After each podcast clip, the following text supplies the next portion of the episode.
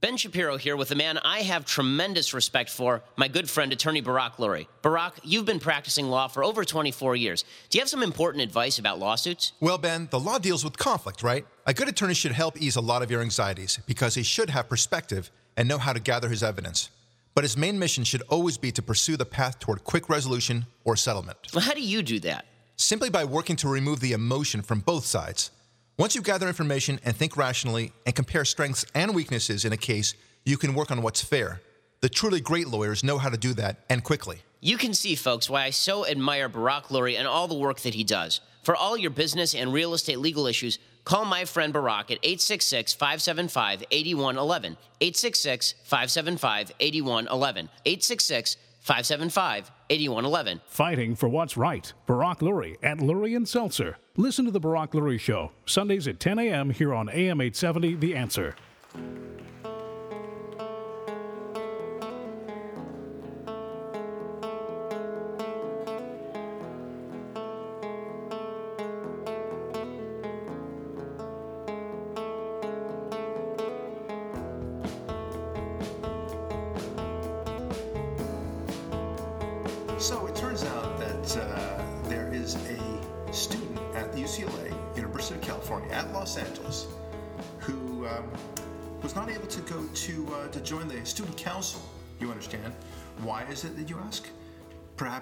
Because she didn't have good enough grades. Perhaps uh, it's because she they, they determined that she was not competent as a leader. Perhaps uh, it's because she said something so offensive that uh, it was inconsistent with the leadership uh, of, of student body. No, none of those things. The answer is because she was Jewish. That's right. Anti Semitism is playing out at UCLA, not just privately, but also publicly. Publicly. And they said directly that the reason why they could not have her on the student council was because she was Jewish. Now, think about this. When was the last time you heard such a thing, my friends? You, you, we all used to think that anti Semitism was something of the past, right? I mean, it, it certainly was of the past, but you know, you, it just seems so obscenely silly, anti Semitism. But there it is. And how is this playing out? Why is it playing out? We'll talk about that in a moment. But think of it for a second. Can you imagine, Ari, what would happen if they told this woman, or any woman for that matter, listen, I'm sorry, you can't be part of the student council? Well, because, you know, you're black. Can you imagine the uproar? Riots. The riots, Riots that would happen. campus. Yeah. The Obama administration would, would uh, certainly weigh in on the whole thing and say this is reprehensible and our young minds cannot uh, foster this kind of racism and we will not tolerate it. And he would not only send somebody from his own administration to go challenge it, he would send Eric Holder or the future um, D, uh, what do you call it? Attorney Attorney General. General of the United States to, uh, to go investigate this, this matter and to pursue possible federal crimes. It would be Ferguson and Westwood, That's right. you know, with God knows how much property destruction. That's right. Black Lives Matter and so like that. And um, it would be a, a terrible thing. And in fact, I think the president himself would fly out to to the uh, to UCLA to talk about this very important sub- subject, and it would be important. Uh, truly, it would be. But of course, it doesn't happen. It never would happen. Yeah, we're just to be clear, we're not mocking that kind of reaction. No, no. I think we would both agree that that kind of reaction, maybe not the property destruction, but the emotional outburst, would be fully appropriate in the modern age to respond to such racist bias. Well, it would never be appropriate to to, to create violence and, and destruction like that. And I think you're saying that, but. But, and I I wouldn't necessarily agree that somehow you would have to have a, uh, a federal investigation into the matter.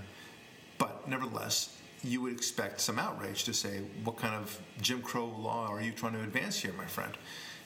But when it's a Jew, somehow, no big deal. It doesn't even make the front page of the LA Times. Nothing. This is a strange, strange world we live in. Yeah, it's shocking. And this is the world that we have to get ready for, we Jews.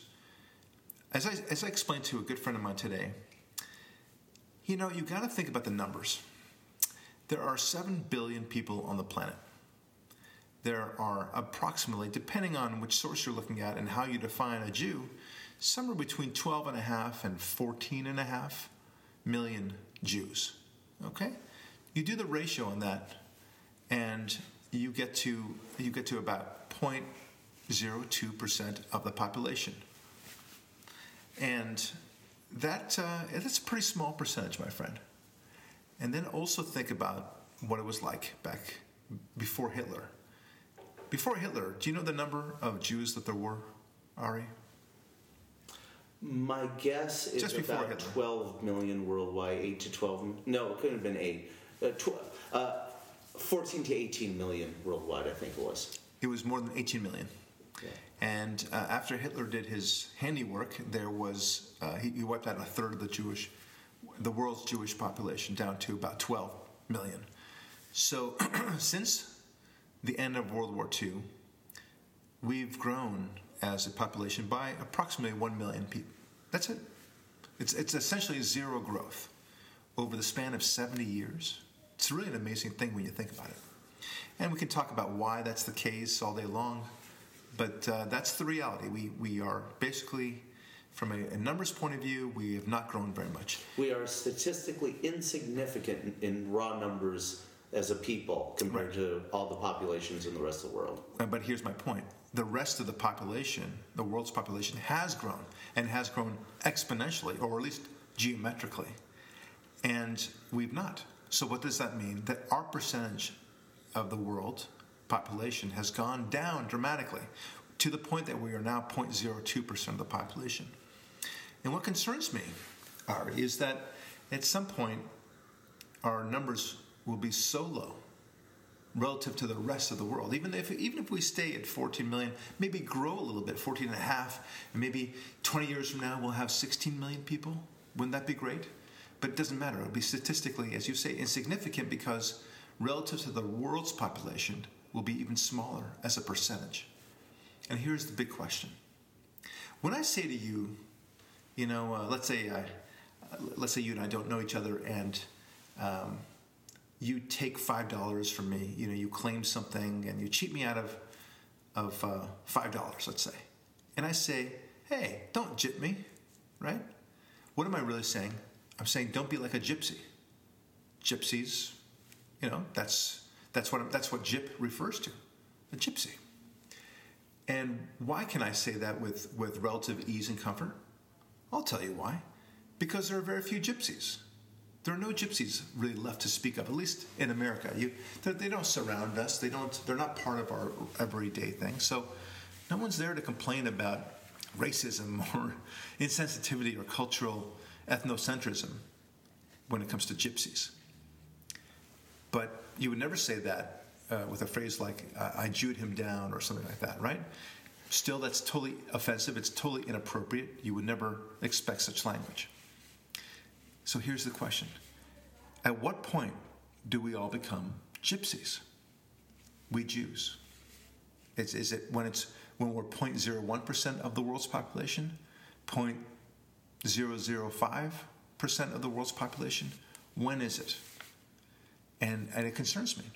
Because what I saw today, or not even, I guess it's very recently, this thing with the, uh, the, the woman who was told she couldn't be part of the student council because she was Jewish.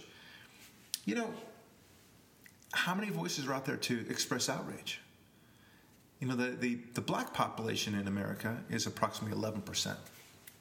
It's a very large percentage. We Jews in America are approximately two and a half, if, if you really are very liberal in your estimation of, of the Jewish population. It's more like 2%. And if you're 11%, well, you know what? You've got some you've got some weight to, to throw around. You you have to be respected. One out of more than one out of every 10 people is black. And that's fine. That, that's the way it is. And hence, if somebody were to say, no, you can't join our student council because, you know, you're black, well, the world would rightfully be up in arms, and they would be up in arms. They would rally right away, and others would rally on their, their behalf. They're, it's it's uh, what do they call it? Critical mass. That's what it is. And I think we're losing our critical mass. Well, I would go further than that and say that in the areas surrounding Los Angeles, the proportion of Jewish population is dispor- disproportionately high.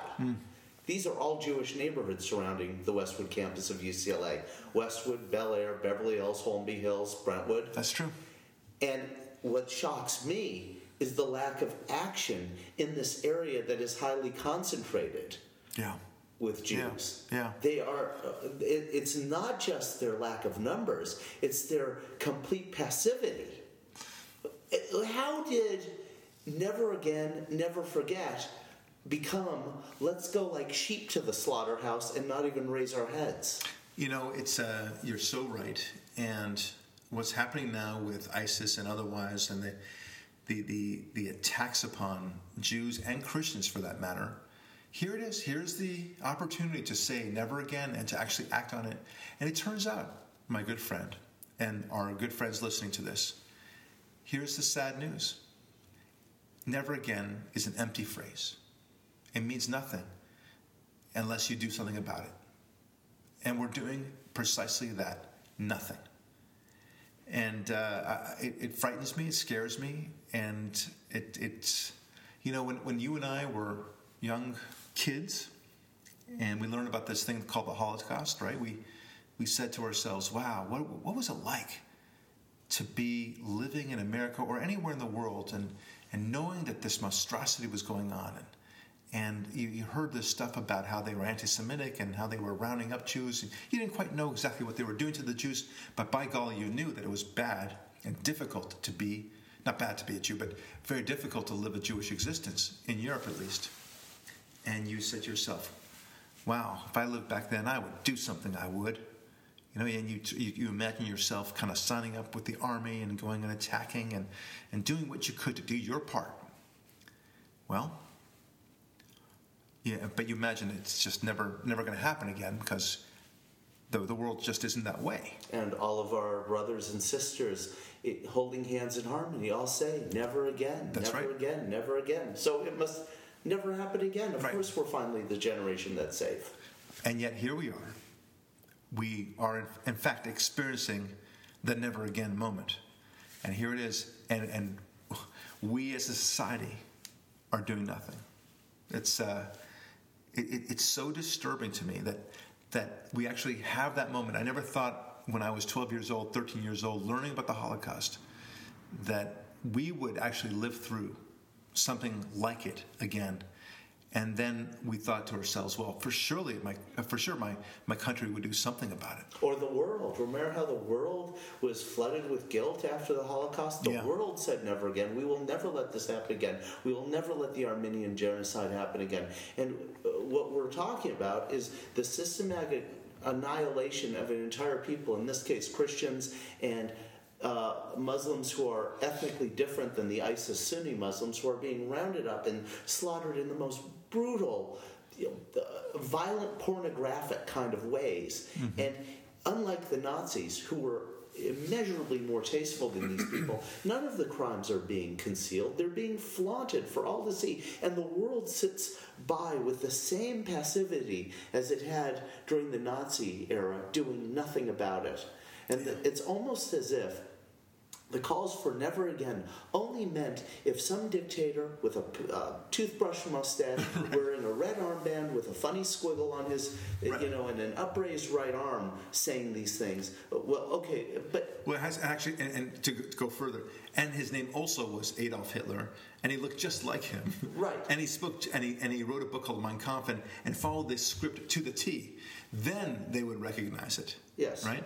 But but instead, um, because things are never exactly on all fours, they say, well, this is different. You know, come on, please, let's not exaggerate. You know, ISIS will collapse upon itself. Strategic patience and all that, right? Um, which we call appeasement. But this is uh, this is the way it's going to be, and and you, my listener, and we must understand that we're dealing with this. Now, Ari and I, we, we go on the airwaves, we, we talk our talk. Uh, that's, I suppose, the most we can do, you know, at this point.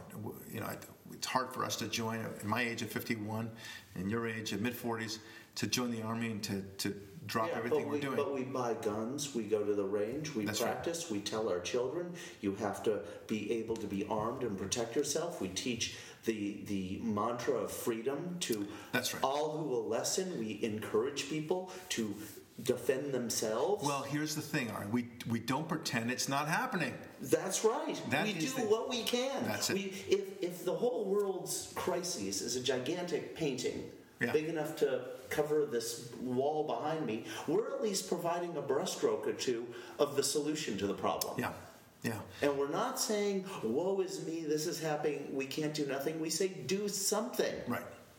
That is what. That is exactly what we're saying, and it's uh, what what bothers me so much is that it is happening again, and we have the exact same response as we did back then, and it, it makes us realize that what happened with Hitler is uh, not an anomaly. It's not anecdotal. It's a testament to the failures of human nature. The creepy thing about it is it proves how accurate the Bible is, which basically have said every other generation the world will rise up against the Jews and against civilization, and some glib speaking, charismatic leader will come along and convince people to participate in absolute madness. Yeah, well, that's that's what we've got. We've got that, and uh, we, we cannot expect Obama to do anything. He won't do anything. If anything, he's making their job a lot easier, and that's not saying that he's actually trying to help them or giving them money or guns or anything else. But you know what? He might as well. He might as well be doing exactly that because uh, what's aiding and abetting is essentially what we're seeing here. Because uh, when, you are, when you don't even recognize the the title of your enemy, and and and give him comfort to know that uh, that you're supporting uh, Islam, um, I should say radical Islam, by not even using the word radical Islam and and not and, and making clear that you will not engage in a ground war there and then instead saying the most tepid of things and engaging the most tepid of warfare. Uh, and, and then in the meantime, also saying that you're, you're doing something, as if somehow this is doing something. You, you, you're only making it easier for them. Um, we, we don't need this kind of leadership from the, from the president. We, we need either balls to the wall, sort of complete obliteration of these monsters, or don't do anything at all. Okay? At least we'll know that you're not doing anything at all. It's kind of like the scene in uh, in Aliens, the, the, the sequel to the Alien movie, right? I like that movie very much. And one of the things you see this very lackluster leader, and he doesn't really have a lot of experience, and he tries to follow the, the book and such, and he just can't seem to get it right. And, he marches his troops right into an ambush. right into an ambush, and he and he panics when he realizes it's an ambush.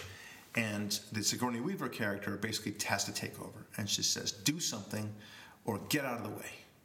And and that's and, and she eventually you know takes over and rescues the troops, and they have to deal with the aliens later on. But but for her action, all of them would have been slaughtered at that moment. Yeah, and you make such a good point because essentially, and I, I think you some, either somewhat or completely agree with this. If you're not completely carpet bombing them, you might as well roll out the red carpet for them. That's right. And I have a prediction. You know how ISIS became ISIL, I th- and you know they're not Islamic and all that. I think in the next few weeks or a couple months, and you know these predictions always happen faster than we think. That's right. The the first I in the acronym will be dropped, and they'll just be referred to as either CIS or SIL. State Iraq and Syria, state of Iraq and Levant. Because if they're not Islamic, why have the first I? It's the first letter of the acronym. I know, I, I understand that, but here's the funny thing about it is that that Obama doesn't he, he doesn't uh, he doesn't want to call them even terrorists. He he, he well, that's why he calls them state. I I understand, but he doesn't. He doesn't call them Islamic State. He doesn't call them uh, ISIS, uh, and he wants you. He wants to take. You know, he would like to take the eye out, but he's too respectful of these jackasses because they insist on being called Islamic State, right? They insist on it. Therefore, well, we have to call them what they say they want to be called. I like to call them the jackasses and, and frankly, the Islamic jackasses, that'd be a cool name for them. And let them complain about the way that they're being treated and characterized. And, and let them say, unless you stop calling us Islamic jackasses, we will behead one uh, innocent victim per day. Fine, get to that point. I don't care.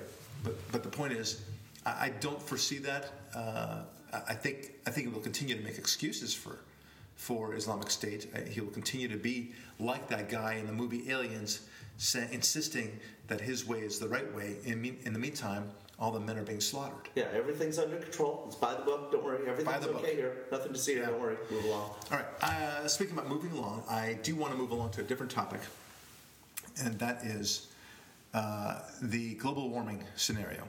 Um, and I and I insist on calling it global warming because, speaking about changing names, right? Yeah.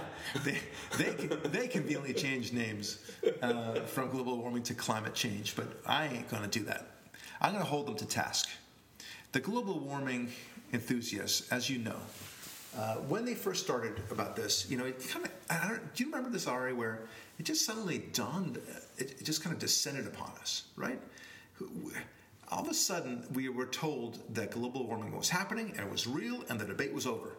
I, I didn't know there was a debate going on. Maybe, maybe I was slow on the take. Maybe I, I, I didn't set my alarm.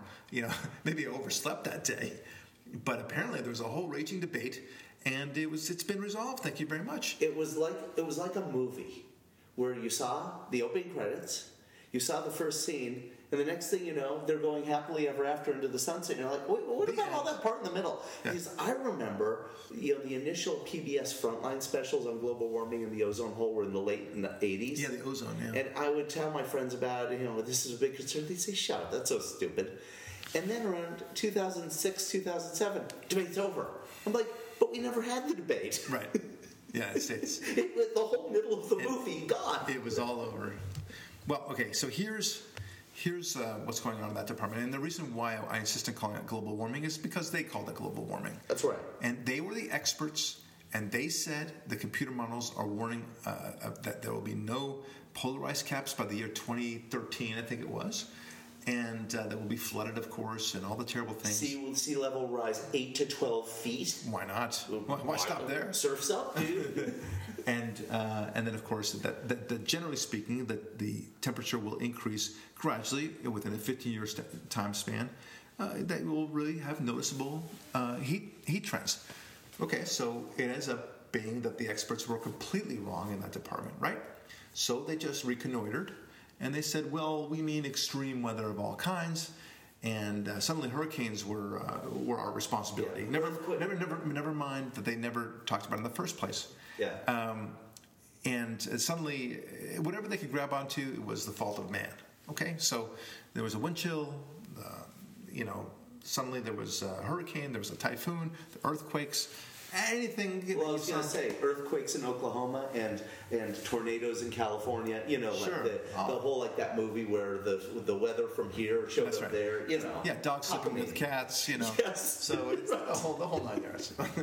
so, but it's it's going to be Armageddon. I tell you, that's what they say. Okay, so it doesn't happen. It just doesn't happen. It doesn't meet with all those computer models that they promised you were so absolutely perfect, and all those experts who were all so buttoned up and came from such prestigious universities, but they were wrong. And now, and then they just said, well, you know what? It's climate change, and everything's different. So, so, but, but, uh, but I beg of you, I, I say, well, listen, if you believe this, and you're welcome to believe it, doesn't it give you pause to say, well, wait a minute, you were wrong before, like really wrong. So, and now you're insisting that you're right now.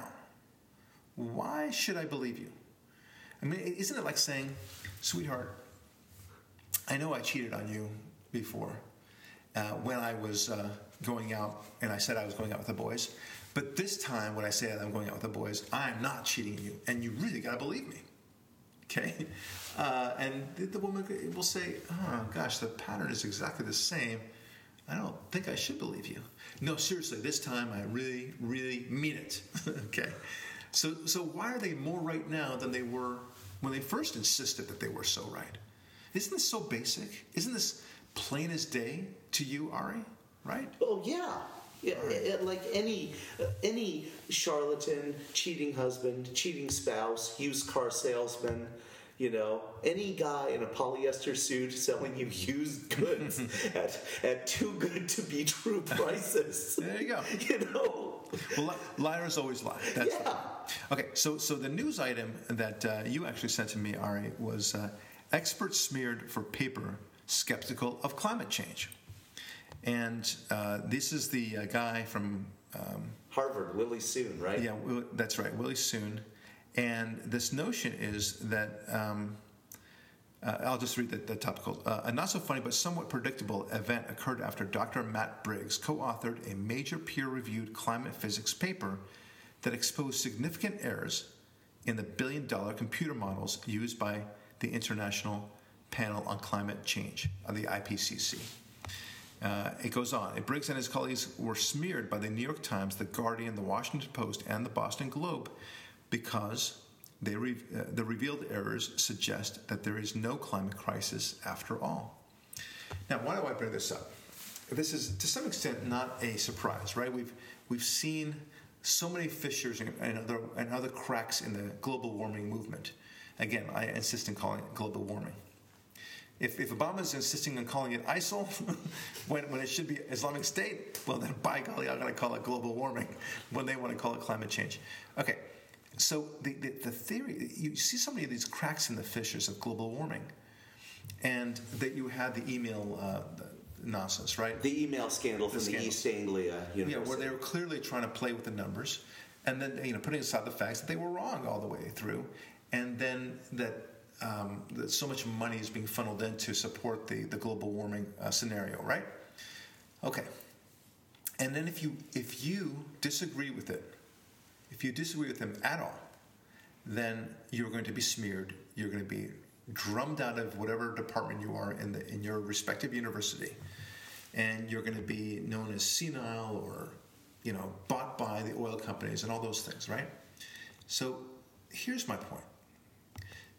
All this stuff, including this recent article that you just talked that you sent me, Ari, it reminds me of the book 1984 right? It's where it's not just Big Brother, right? It's it's this you will conform attitude that you see dramatically in the global warming movement that you see very little of in any other scientific escapade, right? I mean, nobody nobody talks about th- this way about how. Um, eh, nobody has an invest, a vested interest, for example, as to whether or not the Earth is stat, so the universe is static, or whether there's a Big Bang. There used to be, but that's another story. Nobody's uh, going to be upset with you if you talk about string theory and whether or not there's a multiverse and such like that. We can or talk. whale migration patterns, or Right. monarch butterfly mating habits. Yeah, exactly right. This this study of you know why it is that wolves pack the way they do and such like that. It's it's um, and if you have a different hypothesis, they don't jump on you and, and, and threaten to drum you out of your university. But if you do so in this one area called global warming, you will be drummed out. You will be deemed a pariah. You will be chastised. You will be tarred and feathered, as it were. Yeah, you'll be destroyed. Right. In in ways that the racists who on the university campus who kept the Jewish girl from running for office Yeah. wouldn't be, but should have. That's right. That's so true. The other thing that was so ironic is on their their attack on Willie Soon is they of course made the claim that you mentioned that they said he was on the take of the oil companies. Hardy har har and irony of all ironies, as it turns out, it's the global warming warming pr- proponents who are receiving all the oil money from Arab states and other uh, oil uh, agenda places. Oh, it's the best thing they, they've got going. I mean, think about where the money leads to that, right? If you if you give money from, if you're a country that that wants to uh, exploit the monopoly of oil, then the the thing that you want most is to make sure that people use as little oil as possible, in uh, or, or at least that they, they try to clamp down the oil production in your country, i.e., America, so that you have more uh, more power, more, More leverage. oil to export more leverage, and you get the top dollar for every barrel. Yeah, that's and that's it's, exactly. it's unbelievable. Yes. And then a guy like Willie Soon, who the, the the classic liberals would have celebrated in the in the same way they celebrate Galileo or whatever. Right. This kind of guy doing real science is suddenly the pariah. Yeah. Well, that, that's going to lead to our next uh, segment in the next half hour about projection and how virtually everything that the liberals lambast about the Republicans or the conservatives is, in fact, a projection. And that's a very good example of what you just said is that when they claim that the conservatives who are against the global warming enthusiasm, uh, that, that they're in the pockets of the oil companies, well, in fact, the reverse is true. It's the liberals who are in, in the pockets. That's just one example. All right, so when we get back, we'll talk exa- exactly about that projection by liberals uh, of conservative causes. Don't go away, we'll be right back.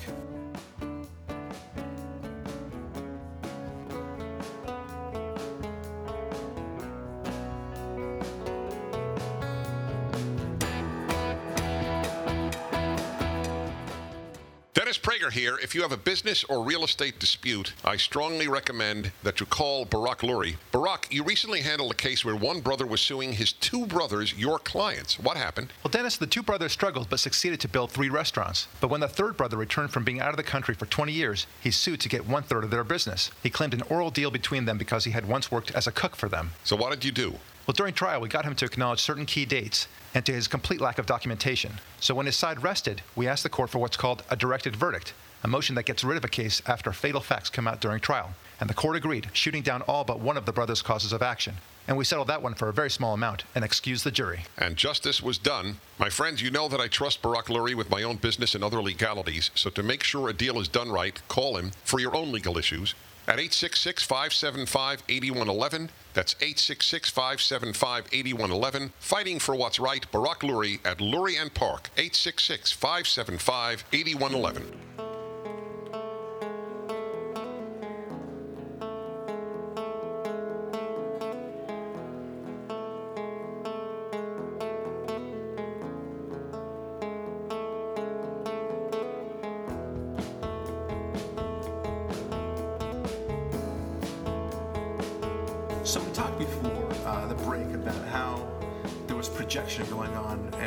Example of the uh, global warming thing, right? And, and, and, and that if you're in the business of uh, fighting the global warming, if you're a skeptic, as it were, a skeptic, you know, as if somehow, you know, you're one of these deniers, right? But if, if you're a skeptic on the global warming scene, well, then you're in the pocket of the oil company, right? But the funny thing is, the reverse is actually true. And hence we call that projection, right? When, when you accuse somebody of doing the very thing that you are doing if you're constantly lying, if you're constantly stealing, if you're constantly, um, you know, uh, losing your temper, and you accuse the other person of doing that, that's that's called projection. It's a psychological term, and oftentimes it, happens all the time. it happens in relationships of all kinds. But in the relationship between liberals and conservatives, it is not anecdotal. It is consistent to the T, to the point that whatever a liberal accuses a conservative of you can rest assured that that is what the liberal does. And it's not sometimes, it's 110% sometimes. It's always. It's always that way. And, and we're going to prove it. And so the example that you gave about oil, you know, being the pocket of oil companies and such, it was a very good one. It's, it's a very um, succinct, very uh, correct, and a tangible example of, of, of how they are, in, the, in fact, in the pockets if not the oil companies, then of some other company, whether it's uh, you know government power, which is you know you, you can get a grant if if only you. Uh, foster and encourage the notion of global, uh, global warming, well then, by golly, I'll give you this this nice little grant here. Look at this, isn't this cute? Just say the right things. Of course, they're not going to give a grant to anybody that that denies global warming or challenges global warming. So there's there's a great example of projection. Here's some more. The, the thing that you hear all the time from the liberals uh, as an accusation against the conservatives is that they are racist, right? And they tend to, I don't, I don't know what they point to. They, they, they point to a false history to suggest somehow that we're against civil rights. Um, and the Republican Party was responsible for slavery, things like that. Yeah, things like that. They just completely distort reality. Never mind that our, the, the, first Republican, Abraham Lincoln, was the one that got rid of slavery. And, that, and never mind that we were, by, from a percentage point of view, much more supportive of the Civil Rights Act of 64 than anybody else, that Eisenhower was the one who advanced the, the first civil rights leg- legislation anyway. and then also uh, focus on the fact uh, that it, it does. It, I mean, this is the thing that bothers me so much, Ari. Let me get this straight. The Civil Rights Act, everyone talks about that. Just forget about who, who voted for what, okay? Um, so what? The Civil Rights Act, it's a piece of paper, right? As if somehow the only reason why you and I are respectful to black people and Hispanic people and other minorities is because the Civil Rights Act tells us to do so. Really? Have you ever read it? I haven't read it. I, I don't know what it says. Yeah, I don't know what it says. I assume either. it says be nice, something like that. You know, you, you, you can't uh, discriminate on grounds of race when you hire people. Okay, I, I have no intent to do so. It's it's not a, it's a piece of paper doesn't. This is what liberals think, right? Uh, you write something and then it becomes law, and then everyone follows it. You know that that's that, then it works. It's only in their mind. That's the funny thing. It's a, a piece of paper doesn't do jack. What does do jack is God, right? And understanding limited government. And if you have a God centered, uh, free society, you will get all the goodies that you would ever profess to love, which means, uh, you know, the end of racism, the end of poverty, and a clean environment. I think I've, I, I think I've said of- the three, and, and end of- innovation too. and the end of crime. Yes, Don't forget that's true. crime, which, if there was no crime, would get all those black people who are in greater numbers in prison than in college out of prison, because they wouldn't have gone to prison in the first place, Well, that's because there would have been no crime. and you wouldn't have had fatherlessness, which was the principal reason for the crime, uh, for the uh, for the, the unfortunate um, rise of uh, blacks in jails. And it has nothing to do with their skin color, other than the fact that the government was the one targeted them for welfare purposes, and therefore had fatherlessness. Uh, it's just And we both just- agree the Civil Rights Act was a good thing. Okay, great. Yeah, but it's still a piece of paper. What it says is just two words on a page. We're not racist because we respect individuals, whoever they are. That's right. That's right. It's just it's just so stupid. The whole mentality is so stupid. But and and, and we still got you, my fellow Democrats, because not my fellow my my my Democrat friends, because we voted in greater numbers for it than you did. And so yeah, yeah there were more Democrats at the time, sure, but that doesn't mean that you win this one, guys. Not at all. And and we should do a whole nother podcast, by the way, about how the liberals have always been have always advanced things uh, at when, when things have already been more or less resolved, right? Like like this global warming thing, right? It's a good example where the, the, environmental issues really are not that bad. But we don't really have a pollution issue uh, anymore in the same way Los that. Angeles does not look like downtown Beijing Right, it, anymore. nothing, nothing close, to, and never did, by the way. And and going back even hundred years, it was horrific in London and, and Paris. All these in Pittsburgh. they were completely dirty, filthy cities, and you couldn't breathe the air. But but only when things are super clean, that's when all of a sudden we need this dramatic legislation, right? That's a great point. that is such a great point. Yeah. yeah where were they in 1860s Pittsburgh? Yeah. Or 1880s Pittsburgh when you couldn't breathe because of all the smokestacks? Yeah. And, uh, and so, but now all of a sudden we have to race to global global warming and, and fix the world all of a sudden. Uh, same thing was true it, is true with racism, where they would uh, suddenly, you know, everything was kind of improving. By the time that the 1960s rolled around, although it wasn't perfect, it was uh, 20 times better than it was just 30 years earlier than that and, and in turn, uh, 40 times better than it was 100 years before that. Uh, it- things are improving dramatically. Yes, not perfect, but it was getting there.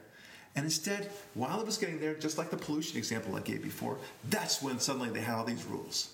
Boom, Civil Rights Act, affirmative action, busing, and, and Great welfare. society. Great society. All of a sudden, you know, we have to turn everything upside down on its head.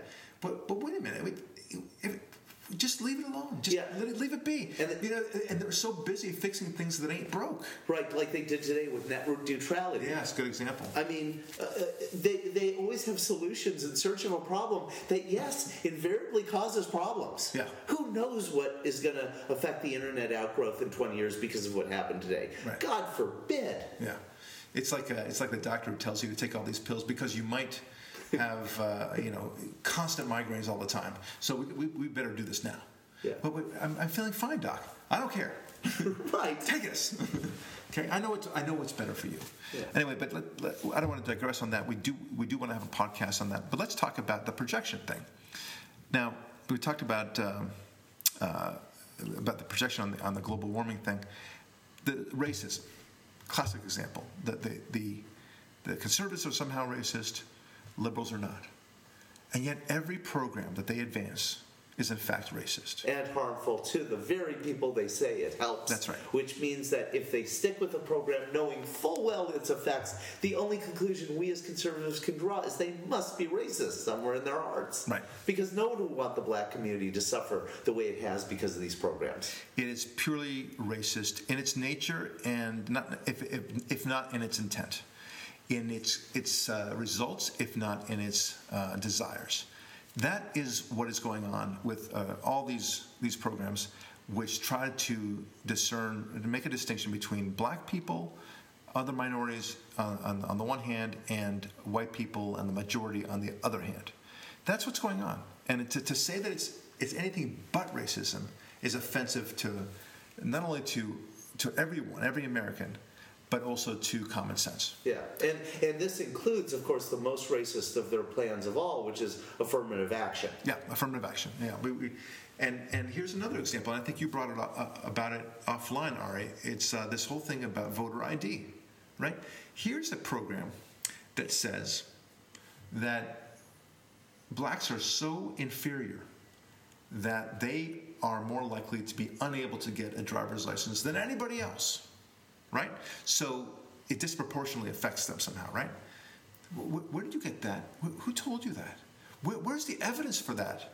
Right? Isn't that racist? Yeah, I see a lot of black and Latino people driving around all the time, and somehow they magically got driver's licenses. Yeah, and Despite all the disadvantages Right. in driving ability, I guess, thrown at them by white America. again, like you said, it's a solution, uh, searching for a problem.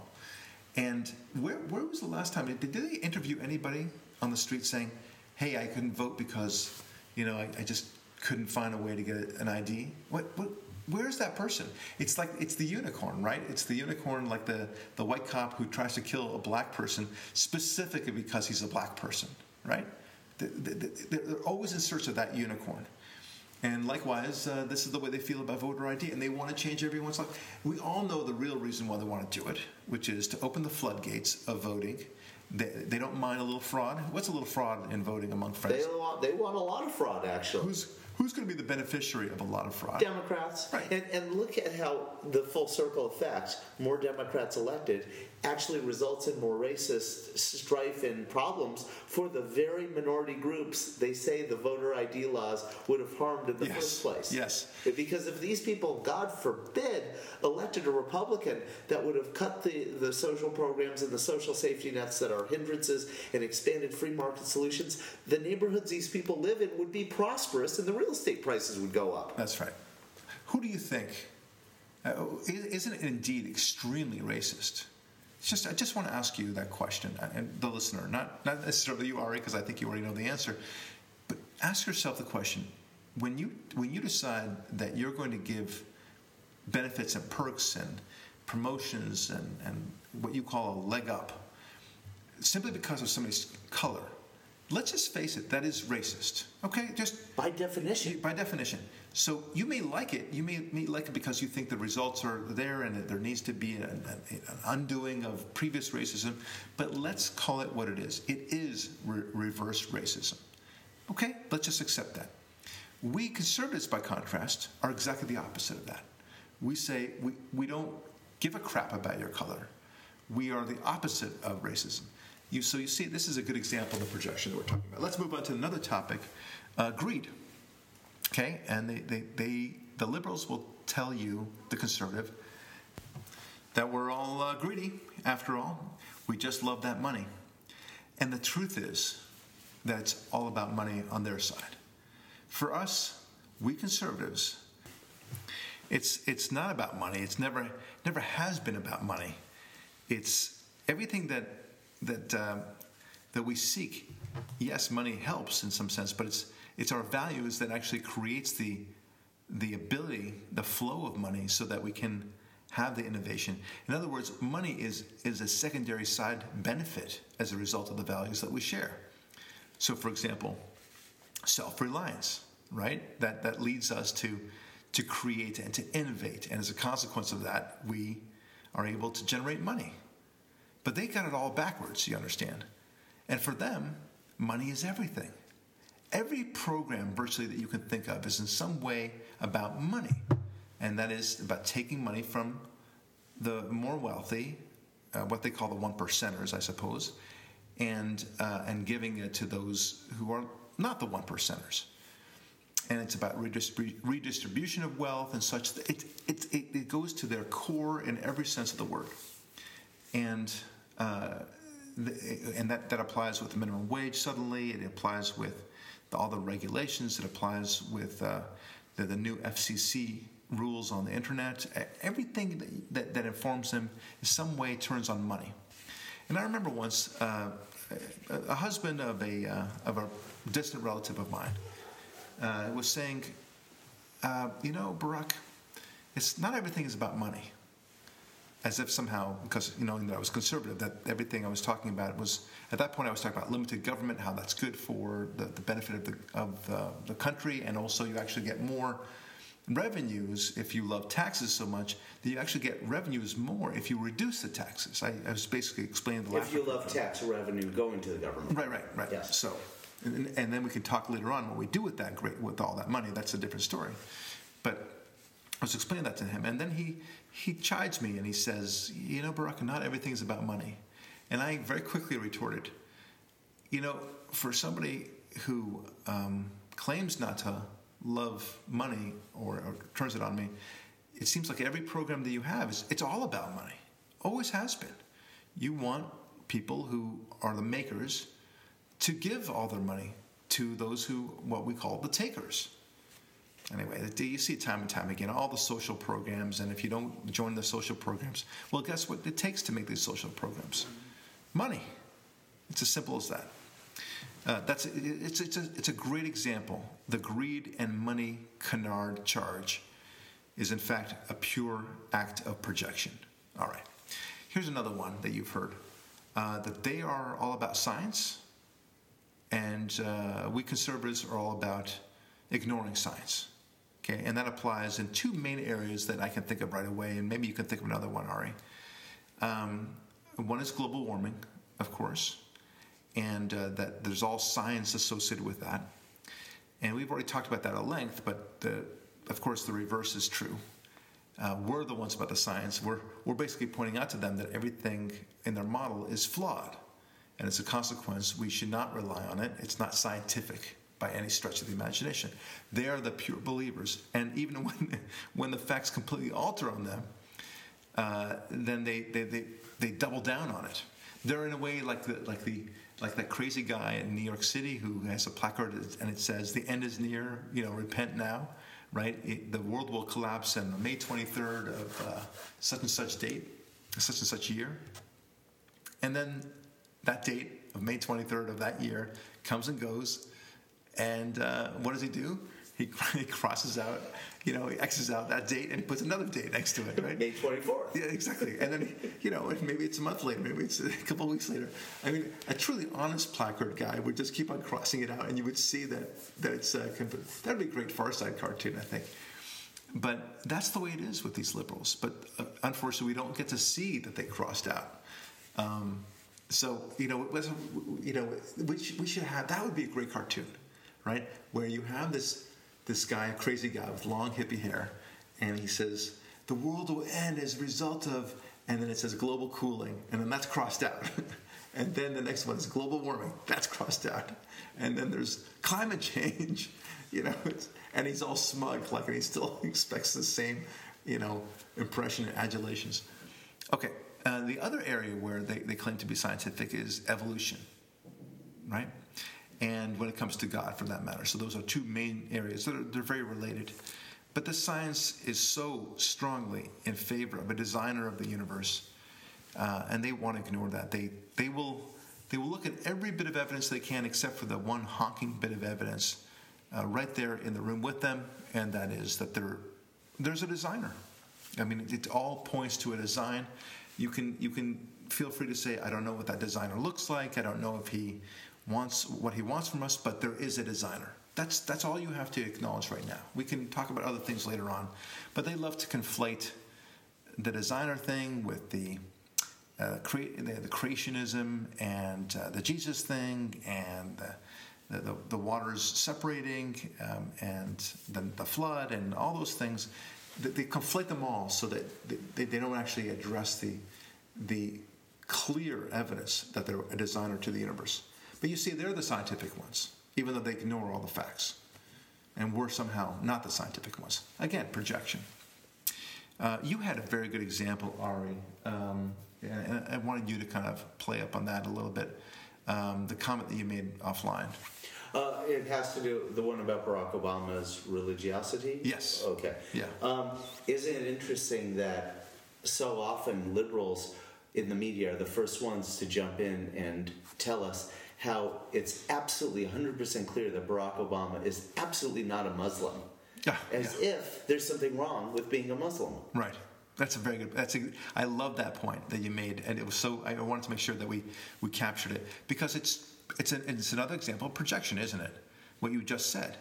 Uh, I, I never even thought Yeah, about they that. scream that Islamophobia is this huge problem. Yeah. But any hint that Barack Obama is Islamic Right. is suddenly a crisis. Right. As if they're the ones with suffering from Right. Islamophobia. It's, it's like somebody accusing you of being a heterosexual, right?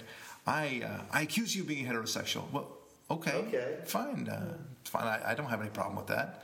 And if, if, if you accuse, uh, I don't know, a, a known gay person of being a homosexual, Elton John, you're a homosexual. Yeah, okay. What, what, what gives? What, what's the Who- who problem? doesn't what's your point? Yeah, Right. right. I mean, that's it and you're a man, okay, and my wife is a woman. It- it- that's just the way it is. But instead, you've got a great point there. It's like, well, wait a minute. If if it's if it's such a um, if we're the ones being so Islamophobic, then why are the, you the ones so hell hell bent on saying that that you're not a Muslim? What's the point? So, is there something inherently bad about being a Muslim? Right, and I, I said to you offline imagine if Barack Obama is a Muslim. Well, that means since he's president of the United States, and president of the United States is the position of the most power in the world, and he's a Muslim, and he's telling us that all of the things ISIS does is not Islamic because Islam is a religion of peace, I would say, hallelujah. The most powerful Muslim in the world is telling us those atrocities are not Islamic. There you go. That would be a wonderful thing, That would be wonderful. Well, okay, so more examples of projection. Um, th- this is a classic one. They're the tolerant ones, and we're not, right? We're all about bigotry. This is related to the racism thing, of course, but that we're tolerant, we're, clo- we're intolerant, and we're closed minded, and we, we don't want to hear other viewpoints. Okay, so let me get this straight. So if you go to any church, and uh, these days you'll see time and time again, uh, not any church, of course, but uh, you know, uh, church is a real faith. They embrace people. They don't give a crap of what your skin color is. They don't care care um, how tall or short you are, how fat or thin you are Sexual orientation. even sexual orientation, they embrace you. They are truly tolerant. And likewise in, in the conservative synagogues as well. But if you dare to espouse a, a, a differing viewpoint as an opinion in uh, their churches, which we call the university, then uh, you're intolerant, you're bigoted, you're, you, you, need to be drummed out of the school. You may be expelled for saying, you know, some of the things that we're saying today in the podcast. Um, then he says, so who's the really intolerant ones then? I was once at a very well known Reform synagogue that has a rabbi who's a lesbian and social justice activist. I was attending, and the rabbi, this lesbian woman, heard me talking to another congregant, and I was explaining that I'm a conservative Republican who believes in the free market. The rabbi came up to me and asked me to leave. Ha! Talk about tol- intolerance, Right. right? I thought, yeah, I, I thought you were supposed to be the intolerant. Look, can you imagine? Can you imagine if, if, if you know, we started off this podcast with um, the, the Jewish girl who was not allowed to be part of the student council, and these guys are supposedly tolerant, right? So it's a very good example of all that. But can you imagine if we, uh, in a Republican uh, get together, what, what you know, we, we simply say, hey, look, you know, not even Republican get together necessarily, because in that case it's, it is about you know sharing Republican ideas. But if we, I don't know, got had a synagogue or whatever, and we said, well, you know, if you're liberal, you can't join us, even though our belief system may be the same. You know, people would be shocked. They'd be upset. They'd be appalled. They'd be angry. They would be. Channel 4 news truck would be out front broadcasting live. Exactly. I mean, you know, and it's just such a great point because they don't tolerate us and we tolerate everyone. And to make just sort of finish the circle on the point you made about churches, churches specifically welcome sinners because the way Christianity works is you're trying to abs- be absolved of your sins Right. by accepting Christ into your heart. Right. Sinners come in. We- Yep. We don't need the non-sinner in here because the non-sinner hasn't sinned. It doesn't already has Christ in his heart, right? There you go. There you go. Uh, here's another, and, and this is related uh, a point the free speech non, uh, stuff, where they, they claim to be all for free speech, but in fact, they're exactly the opposite. And this is an easy one, right? I mean, you, you hear about free speech codes, and it's so amazing how they, they, they, can't even see themselves how they are, in fact, uh, eviscerating free speech in the name of supposedly free speech and uh, they go to the campuses and they uh, they tell you, well, here are the things that you can and can't say. I mean, it's, it's so amazing to me. And if you dare make the mistake, they do a North Korean style kangaroo court gestalt therapy indictment of you, Yeah. forcing you to perp walk psychologically in front of the whole campus and apologize to everyone for all of your Oh, so intended and unintended sins that have issued forth from your vocal cords. Here's another one. They're uh, sorry, uh, they're they're not elitist, not elitist, and we are extremely elitist. You understand? This is the way they feel about themselves. They, uh, you know, we're the rich snobs that all belong to the country clubs, and we have wealthy estates and everything else. I wish, I, I only wish. That sounds great. Where? I, I, I want to I want to sign up to this cliche. It, it, all, all you need to do is just believe believe in conservatism, and you get an estate. You know, don't you know? This is the way it is. Yeah, they. Ba- I heard they dropped. Liberals told me they dropped bags of gold off on your front stoop. Oh, it's the Where best. is it? Can I wait with you until it comes? And not only that, but uh, the oil companies will give you all this money to support uh, the, the fight against global warming, right? So there's so much money flowing. Oh, baby, it's awesome here on the conservative side. I only wish, I only wish. And the reality, of course, is very different. It is the Republicans that uh, and the conservatives that tend to actually be much more middle America. It has very little to do with the with being very wealthy. yeah, more on the contrary, of the earth folks. yeah, on the contrary, the wealthy you are, after a certain point, um, after the entrepreneur point, let's put it this way, uh, when you become really, really wealthy, that's when you're almost certainly a Democrat. Stephen Jobs was, uh, Bill Gates wa- Buffett, is, Zuckerberg, uh, Zuckerberg. I mean, there's, all those old money families. the old money families and the new money the nouveau riche as well. They, these guys just have tons of money, and yes, there, there are some conservatives among them, but they're actually the minority. Um, and then, more to the point of elitism, look what happened recently with Scott Walker. Right here's a guy that they are chastising, they are trying to degrade as much as possible. Why? Because he didn't graduate from college, don't you know? And not that he didn't go to college, just that he didn't graduate, from, college. in his senior year. Yeah. So this is an amazing thing. So let me get this straight. You you've been saying how elitist we are, and yet when when we present to you somebody that is a man of the earth, uh, you know, you know, and he's very effective as a governor, what the one thing you point to is that he didn't go to uh, a really significant college or whatever that might be, and that you uh, that he didn't graduate from that college. Uh, never mind why he didn't go and why he didn't graduate from it. For them, it's all elitism. Where did you go to school? You know, it's, it's always amazing to me. Um, my uh, very liberal friends would talk about how how impressive the cabinet of Obama was. Yeah, the best and brightest. The best and that? brightest, yeah. Like, oh, these guys, oh, he's incredible. Never mind that they, it's like a revolving door with the, with this cabinet, right? Right. No one, no one's in the job more than three months, basically. It's you it's know? it's a pathetic administration, and uh, nothing is happening, and it's a disaster. Uh, you know, every everything he's done has, has been a failure. But it's all about where you went to school, what your pedigree is, and and how well you did, and how how many languages you might speak. It's all about that, and what papers did you write. Truly, they are elitist, and it's all projection. Uh, are you going to talk about the children thing? Because I think that's the coup de grace on this. Yeah, please talk about it. Go Okay. ahead. Well, you know, and then after that, I want to talk about the Great Recession. Yeah, the liberals always talk about how they love children, and we conservatives just want children to starve. But we're the ones trying to make sure children get born and aren't aborted. Yeah. Oh, I love and, that one. and liberals then turn around and say, well, you just wanted them to be born so you can then starve them to death. Oh, wait a minute. I thought we were the efficient ones, the cold hearted, calculated killers. Why would we let them escape the womb before killing them? If we're so. It's a, you know try to find ra- try to find reasoning and logic in this is makes no sense. And then in the meantime, you know that they're all about um, they, they, they, they have no problem um, you know treating a fetus as if it's just a tissue. And it's all about a woman's right to choose, and it's her body and stuff like that. Th- that that's the way they distance themselves. That's that's how they resolve the cognitive dissonance that they have to deal with when they're in fact killing something in the womb. Um, that's their cognitive dissonance resolution, right? This is, this is the conflict resolver. But but it seems almost almost as if they they try to compensate by being so against the death penalty because even if there's one person, one person who is uh, wrongfully accused, then it, it, it, you need to destroy the entire edifice.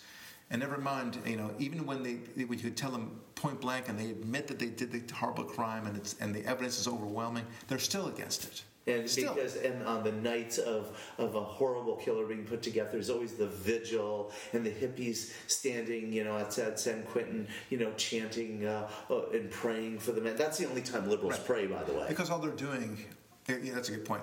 They're all they're really doing is, lo- showing their love of evil. That's all it is. Yes. Okay, so And then the the back, back end of it, really quick, is of course how women are treated in the feminist movement. How you know women who go through the feminist indoctrination, live the feminist lifestyle, wind up trading family for for career, and wind up lonely and without men in their lives because they've been taught all this claptrap, which is just sort of repellent to to maleness, and then they wonder why they're so lonely. right, and then they get angry with it. But but again, projection though is is to say that somehow we're the in, your your examples we're the we're the ones that are insensitive that we're the we're, we're mean and cruel to life. Well, but but wait a minute, aren't you?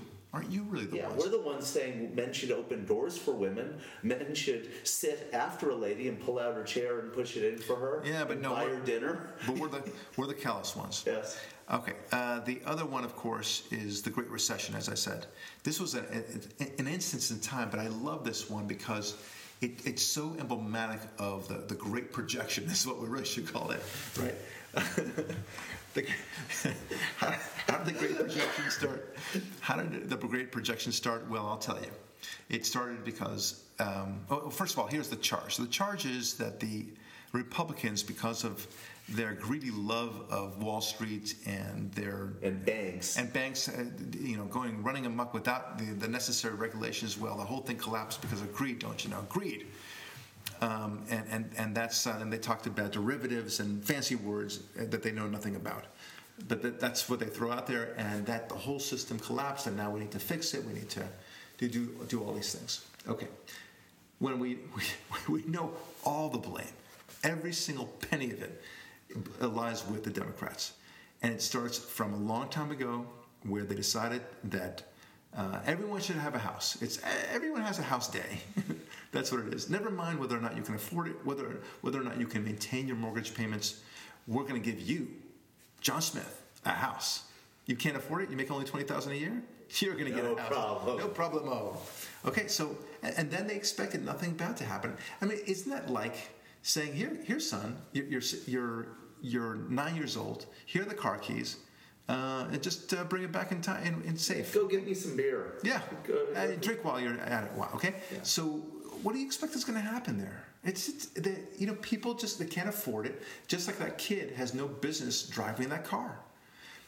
There's nothing wrong with renting, but anyway, we we don't have to drill down on that. But the fact is that the Democrats were the ones who created the Great Recession. Yeah, they cause it, and then rhetorically, all they do is, with the media's aiding and abetting, blaming no one but Republicans for the whole thing. That's Never so once accepting any responsibility, from Jimmy Carter to Bill Clinton to Barney Frank to uh, uh, you know Jim Johnson or Franklin Raines Mm-hmm. Yeah. or um, Jamie Gorelick from uh, you know who all managed Fannie and Freddie. None of them. it was it was all Bush's fault. Uh, there's two more things, and then we'll call it a wrap. But uh, one of them is the whole environmental scene. Right? Here's a, such a great example of projection. Uh, we conservatives believe so much in the environment. First of all, they, they, they accuse us of wanting to have dirty air and dirty water, as if somehow dirty air and dirty water would know to somehow avoid every conservative house. You know, like like uh, Like the angel of death on Hey, Passover. Thank you. I was just going to say, just like the angel of death in Passover. Here's a Republican registration. Go over Yeah. us, dirty air. Just, just put a big R, and you know, in front of your house, and you'll be safe from the from the dirty air and the dirty water. a silhouette of an elephant. Anything, you know, for those who can't read. And that's what they think. Like, no, of course not. We, we like clean air and, and clean water as well, like the next guy, and we believe our policies advance that. And in fact, they do. And the, the, the, the liberal mantra, in fact, creates the very devastation that they claim to be against. So, uh, drill, baby, drill is one thing. Why do we say that with such confidence? Why do we say that's actually good for the environment? Here's why. When you drill in America, there are certain safeguards, and we do it right, and we make sure that we do it with certain protocols um, and with with responsibility. Because if you don't do that, you can be found liable for being negligent and you know killing other people and such. and if the stuff spills, the media will freak out. That's right. So we have every incentive to do it correctly. Yes. And when you say that you can't drill in America, guess what? They're drilling somewhere else, and in countries where there are not those protocols in place.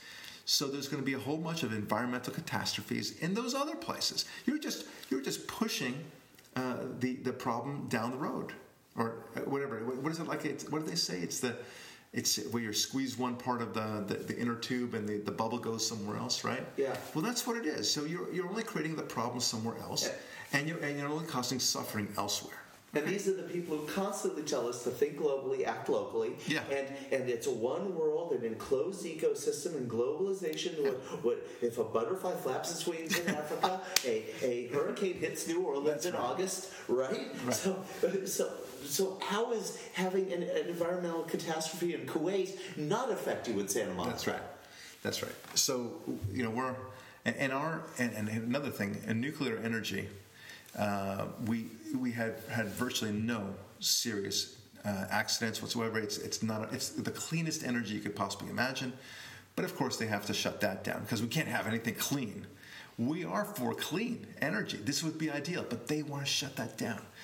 And what do they point to? They point to um, the the Ukraine.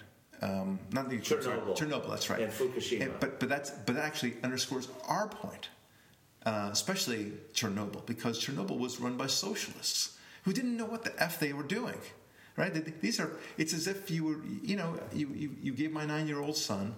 Uh, directions to run, to build a, a nuclear power plant and expect it to run well.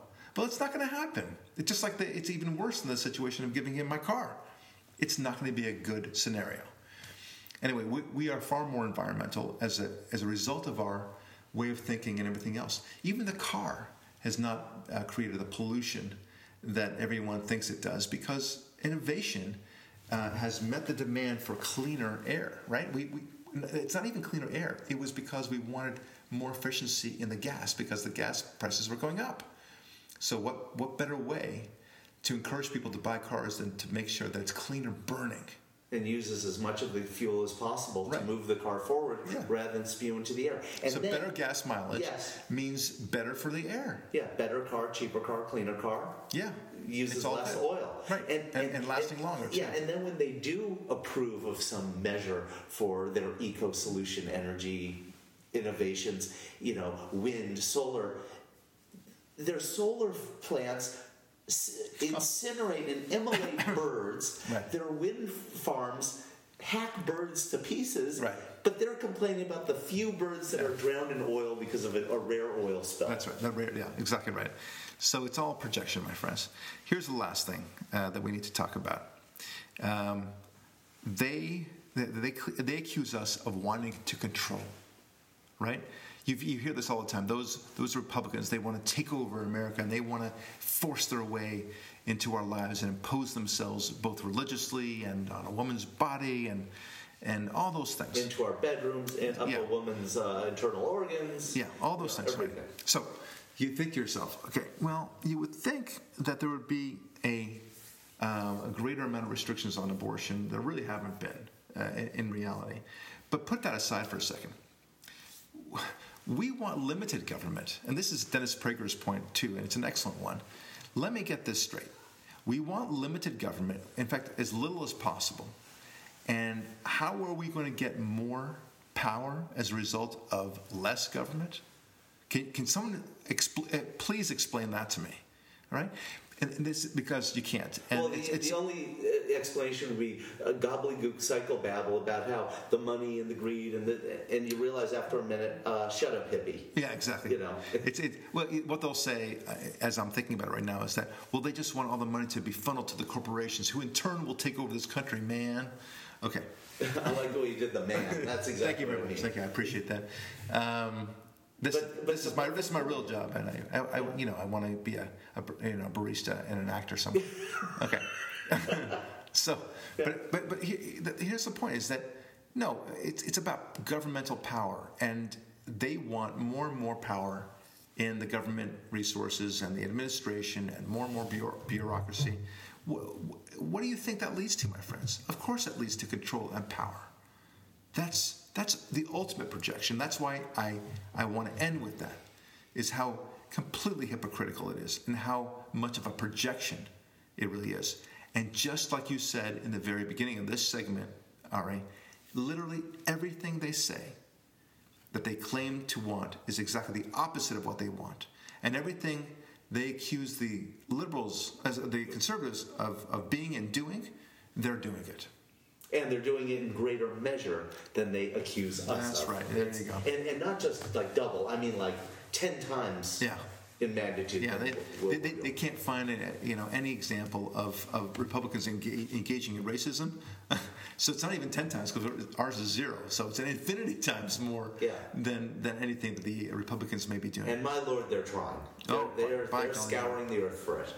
So this is this is the one theme I want us to remember. I, and please, by all means, write to us if you see other examples of projection uh, from the liberal camp toward the conservative camp, because boy, there's a hell of a lot of that going on.